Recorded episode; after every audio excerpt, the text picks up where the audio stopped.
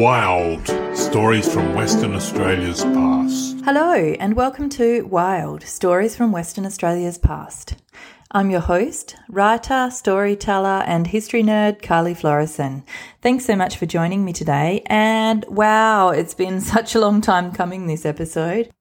Between some sicknesses and some deadlines that we've had and just general busyness, it's really taken me a long time to actually knuckle down and get this episode out. So thank you everyone so much for your patience in waiting for this episode to be ready. And as usual, I really think you're going to like this one. This is a fantastic Western Australian story. It might not be quite as dramatic as some of the other stories, but it's a story of righting injustice, fighting for what's fair, and laying the foundation for the laws that we now have for industrial relations and some other things in our country. First of all, as usual, I'd like to acknowledge the First Nations people of this land, and in particular, the First Nations people of the Pilbara region. Now, there are more than thirty different Aboriginal cultural groups in the Pilbara, and I'd like to acknowledge them all in particular as the first people of the land where this story takes place. I'd also like to acknowledge the Noongar people of the Esperance area, which is where I'm recording today. The First Nations people have a history and connection to this land that goes back tens of thousands of years, and I'd like to pay my respects to their elders past and present. So this is the story of the Pilbara Strike. If you've never heard of the Pilbara Strike, well, it's a pretty great story.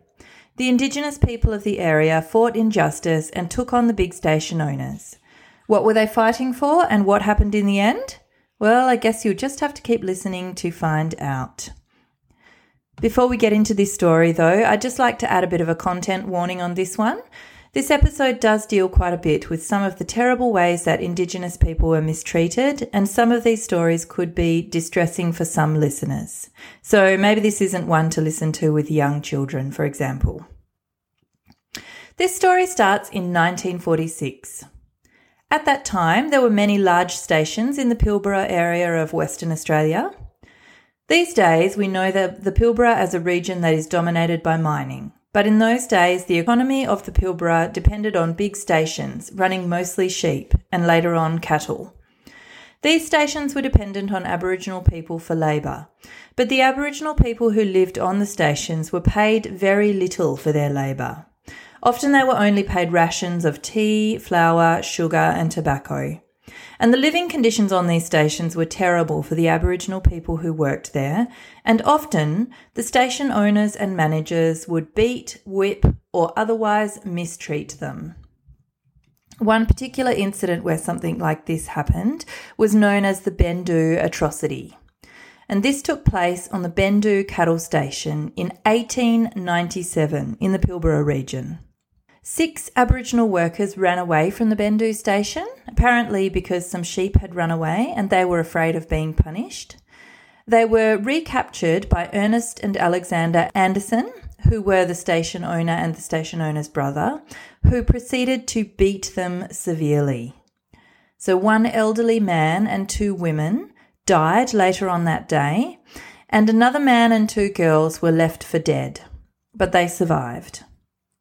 After this incident, Ernest and Alexander Anderson were fined two pounds and issued with a warning about their behaviour.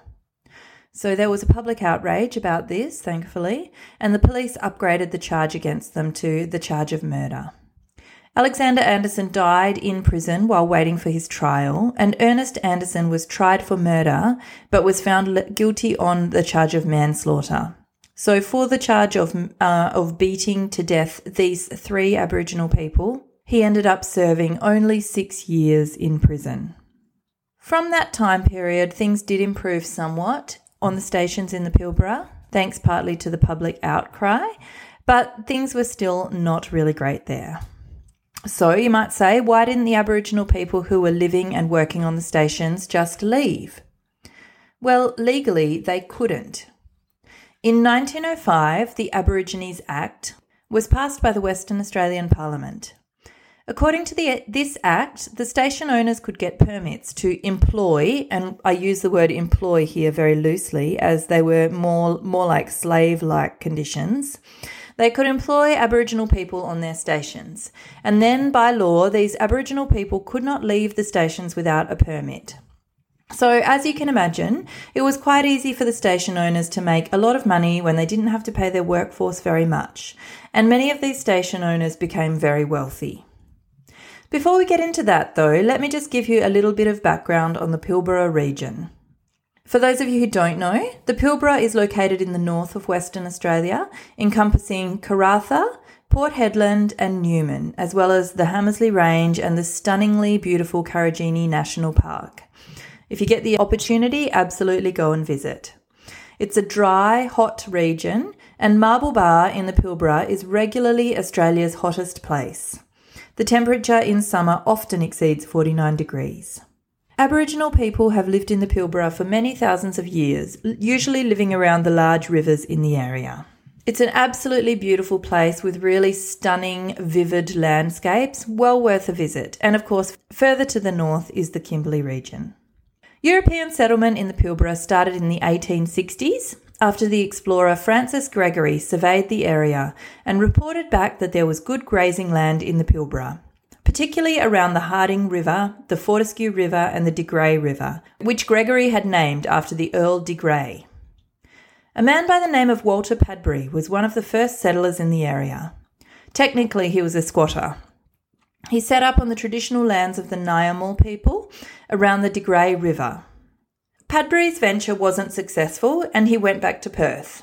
Eventually, the suburb of Padbury in Perth was named for him. John and Emma Withnell were also early settlers in the Pilbara. They established the Mount Welcome Station on the Harding River in eighteen sixty-four. You might recognise Emma's maiden name. Before she married John Withnell, she was Emma Hancock.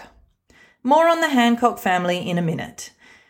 Interestingly, Emma Withnell, who had eleven children of her own, developed really good relationships with the local Aboriginal people. She nursed many Indigenous people through the smallpox epidemic which hit the area, which of course is ironic because if the white settlers hadn't come to the area, the Indigenous people wouldn't have got smallpox in the first place. Anyway, despite Emma's good relationships with the local people, John Withnell was involved in what was called the Flying Foam Massacre, which took place in the Dampier archipelago.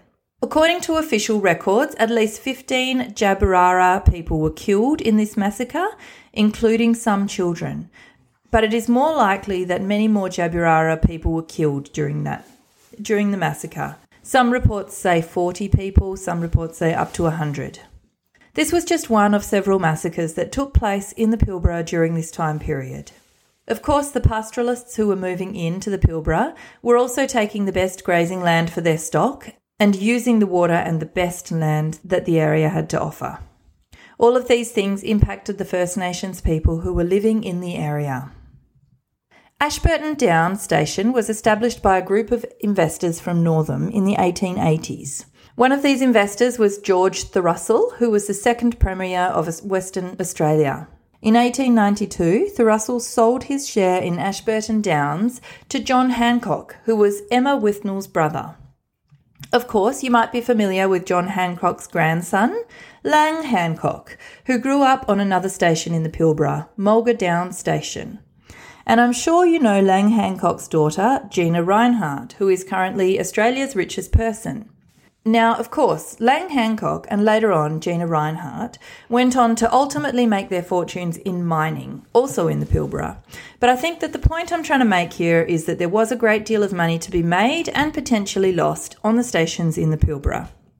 Anyway, back to our story. As I mentioned, the conditions on the stations for the Aboriginal workers were terrible. In some ways, it was very similar to feudalism in Europe. The workers didn't have a choice but to work, and they were deliberately kept in poverty and not given access to education so that their choices and autonomy would be limited. Some of the men were paid for their stock work, but it was a pretty small wage. It was usually between ten shillings and one pound ten a week. And this, too, could be a trap, as the station owners would then deduct money from a person's wages for clothing or rations from the station shop, and so the workers would find themselves unable to ever get out of debt to the station owners. Then they'd have to keep working for the stations due to their debt. Women were often employed in the station houses, doing household chores, cooking and cleaning. The women were very rarely paid actual wages. The station also controlled access to the land, and so the Indigenous people who wanted to remain on their traditional lands in connection with their country and their relatives had no choice but to cooperate with the station owners. There was also an unwritten law that the station owners would not employ Aboriginal people from other stations, and that was enforced by the police, so they couldn't go to another station that was offering better conditions. The station owners would give the Aboriginal people leeway to attend their traditional ceremonies, but they would expect them to be back within a certain time period for work. And here are a couple of quotes. This is according to Billy Thomas. "If anyone stayed away for longer than two weeks, they'd send the police out after us, and the police would hunt us back to work on the station." Another quote from Peter Coppin. "In those days, police and station owners worked together. Anyone run away, bang him in jail, ring up the boss and say, 'I got your boy in jail, what about come and pick him up?'" And another quote. "In nineteen forty-four, after several stations complained about that their workers had failed to return from a holiday, the local policemen moved among the Indigenous people into attending an initiation ceremony. They saw that several parties of natives started for their home stations when the proceedings were over." These sources are from an article written by Anne Scrimgeour, and if you want any more information about my sources, they will be on my website. More information at the end of this podcast. There was also constant fear of violence for the Aboriginal people working on the stations. As late as the nineteen forties, Aboriginal people who were arrested would be transported in chains. Physical violence was often used by the station owners and even their wives, and the police would often raid Aboriginal camps. And in a tactic that was unnecessarily cruel, they'd often shoot the dogs that belonged to the Aboriginal people.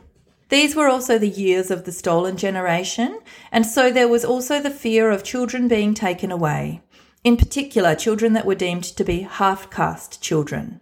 The stations were often seen as able to protect the workers from having their children taken away, but this protection, of course, came with obligations. So this takes us up to the nineteen forties. In the early years of the nineteen forties, many of the Aboriginal workers were discussing what they could do to help themselves, to get out of this situation that they found themselves in. At one point, a couple of Aboriginal workers were working with a man called Don McLeod. Don McLeod was known to be a bit of a troublemaker. He was called a white stirrer. He was involved in some different political activism, and he was also a member of the Australian Communist Party. A couple of Aboriginal station workers talked to McLeod about their dissatisfaction with the conditions on the stations. One of these workers was a Nyapali man called Kitchener. Kitchener was known to be a very good station hand. He was skilled as a stockman, a blacksmith, a saddlemaker and a mechanic. And despite all of this, he was unpaid for his work. Another one of these workers who was involved in the early conversations with McLeod was Clancy McKenna, who was the son of pastoralist Maurice McKenna and Nyamal woman Nellie. Clancy McKenna was a fencing and well sinking contractor, and he earned better wages than most Indigenous men, but he was still unhappy about the fact that he couldn't earn the same wages as white men. Don McLeod told these men that a strike might work as a way to get better conditions. After these initial conversations, about two hundred Indigenous lawmen met to discuss the strike. They decided that they would put the strike off until after the end of World War Two. And in nineteen forty-six, they began to organise. Along with Don McLeod and the original organisers, Nyangamata man Dooley Binbin and Nyamal man Peter Coppin also joined as organisers. They decided that the strike would start on the first of May, which happened to be the start of shearing season. Dooley Binbin drew up rough calendars on the back of old jam tin labels and distributed them to the different stations, always pretending to be somebody's visiting relative.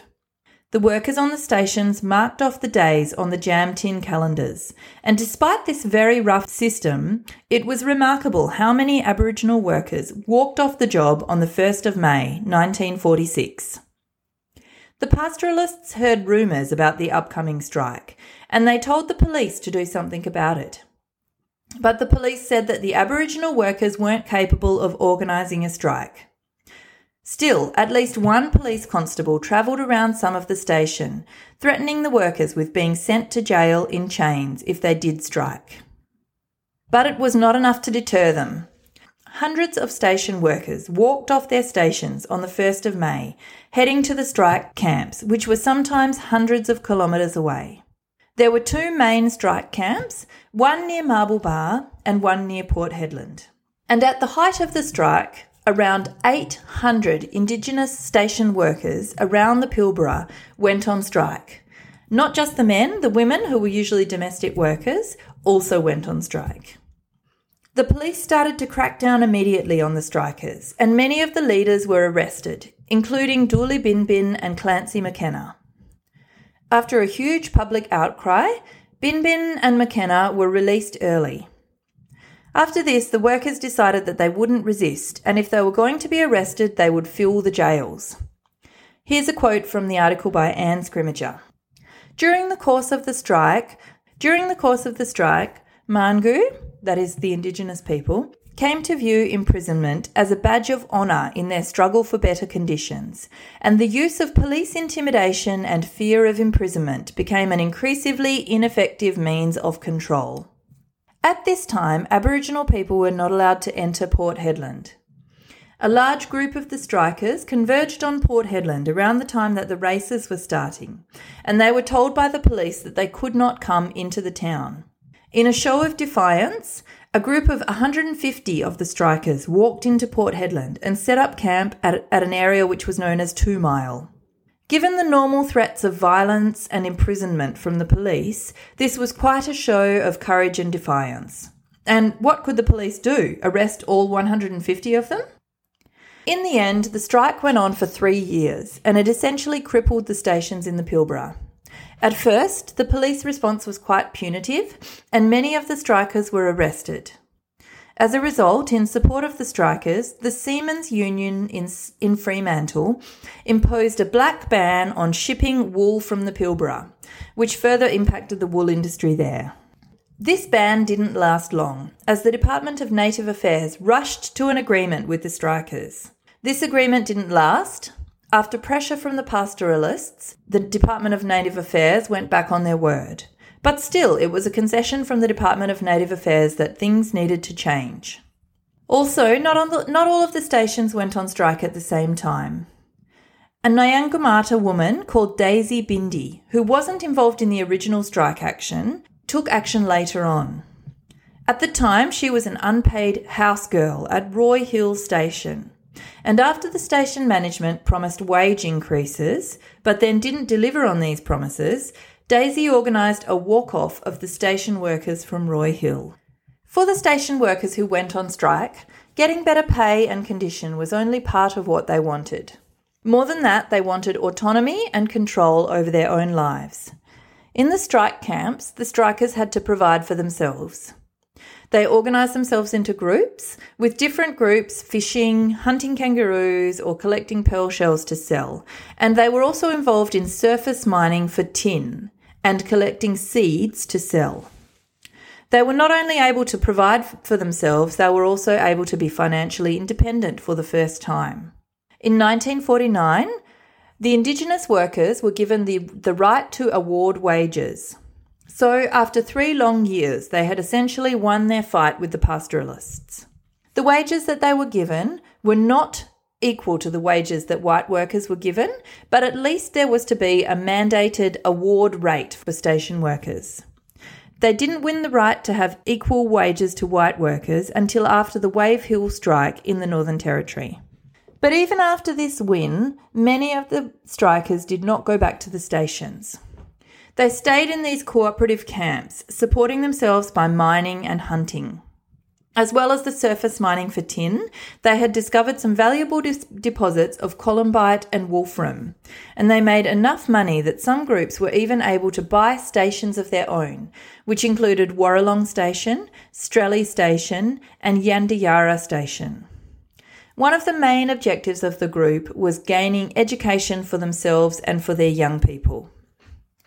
They set up a mining cooperative, which was very successful in the short term, but it collapsed in the mid nineteen fifties. They then broke into a couple of groups and formed other mining cooperatives in the late nineteen fifties.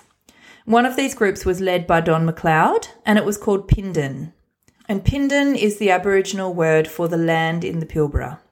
When Don MacLeod resigned from the board in, of Pindon in nineteen fifty-nine, it became an entirely Aboriginal-run corporation. Some of these cooperatives and corporations still exist today, and they are successfully running several stations still to this day in the Pilbara. And so in some ways, the strikers did achieve what they set out to do, not only achieving better wages and better conditions on the station, but also achieving autonomy and financial independence for themselves. Stations in the Pilbara mostly these days run cattle, and of course the mining industry dominates the economy of the area. The Pilbara strike has been written about and documented in many different ways. By the poet Dorothy Hewitt, by several books and memoirs, documentary films such as How the West Was Lost, and an award-winning play called Yandi. And if you're ever in Canberra, you might notice four streets named after the strikers. Clancy McKenna Crescent, Dooley Binbin Street, Peter Coppin Street and Don MacLeod Lane. And so that's the story of the Pilbara strike. I think it's a really remarkable episode in Western Australia's history, and I'd also like to just mention that, of course, although the cooperatives and the corporations that these groups set up provided them with financial independence, this certainly doesn't take away from the many, many years of violence and oppression that these Aboriginal people suffered, and also for the many years of stolen wages where they were not paid for their labour. Um, and I think that definitely has um, has had a long-lasting effect on Aboriginal people um, to this day. Hopefully we are now taking some steps to right the wrongs of those of the past, and that is a good thing. Let's hope that we continue to do that. Once again, thank you so much for listening to this episode, and I, as I said, thanks again for your patience. It was a really long time in coming. Really love um, getting some feedback from you, so if there's any feedback that you'd like to give me, please do get in touch. You can get hold of me um, via my website, and of course there's some information about the sources that I've used in preparing this podcast on that website as well. Uh, the address for that is w w w dot wild w a podcast dot com. You can email me, wild w a podcast at gmail dot com. Uh, you can get hold of me on Twitter. I'm at Carly Florisson, and I'm also on Facebook. Just look up Carly Florisson Writer.